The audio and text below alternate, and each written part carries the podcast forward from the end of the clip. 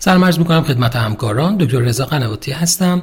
اخیرا یک systematic review و meta-analysis توسط مجموعه Cochrane منتشر شد. در مورد استفاده perioperative از beta blocker ها برای پیشگیری از mortality و morbidity بیمارانی که قرار تحت non-cardiac surgery قرار بگیرند اگر بخوایم نتایج رو به طور خلاصه با هم مرور بکنیم در مجموع در این systematic review و meta-analysis 83 RCT با مجموع بیش از 14 هزار بیمار وارد این systematic review و meta-analysis شدن. تمام بیماران قرار بوده که non-cardiac surgery براشون انجام بشه. ولی انواع مختلف جراحی از low risk تا high risk surgery رو این مطالعه شامل می شده beta blocker هایی که در این مطالعات استفاده شده پروپرانلول متوپرولول اسمولول نادولول آتنولول لابتولول و pindolol و oxprenolol بودند بین این مطالعات heterogeneity بسیار زیادی چه از بابت نوع جراحی چه از نظر پروتکل هایی که برای شروع و ادامه درمان و titrate کردن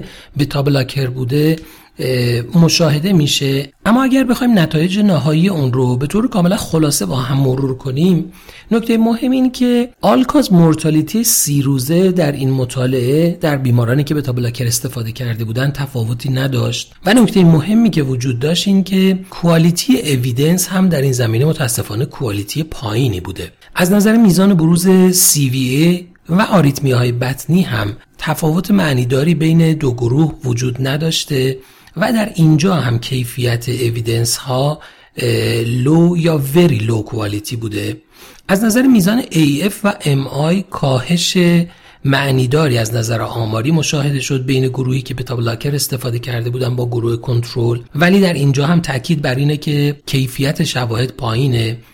از طرف دیگه شواهدی به نفع افزایش برادیکاردی و همچنین افزایش موارد hypotension رو داریم که در مورد مواردی که افزایش hypotension رو داشتیم کیفیت evidence های موجود در حد moderate بوده. یعنی در همه موارد به استثنای افزایش میزان hypotension که moderate quality بوده evidence در بقیه موارد متاسفانه کیفیت evidence موجود هم پایین بوده و توصیه که در نهایت شده توصیه به طراحی مطالعات بزرگتر با متدولوژی قویتر برای رسیدن به نتایج قطعی تر بوده.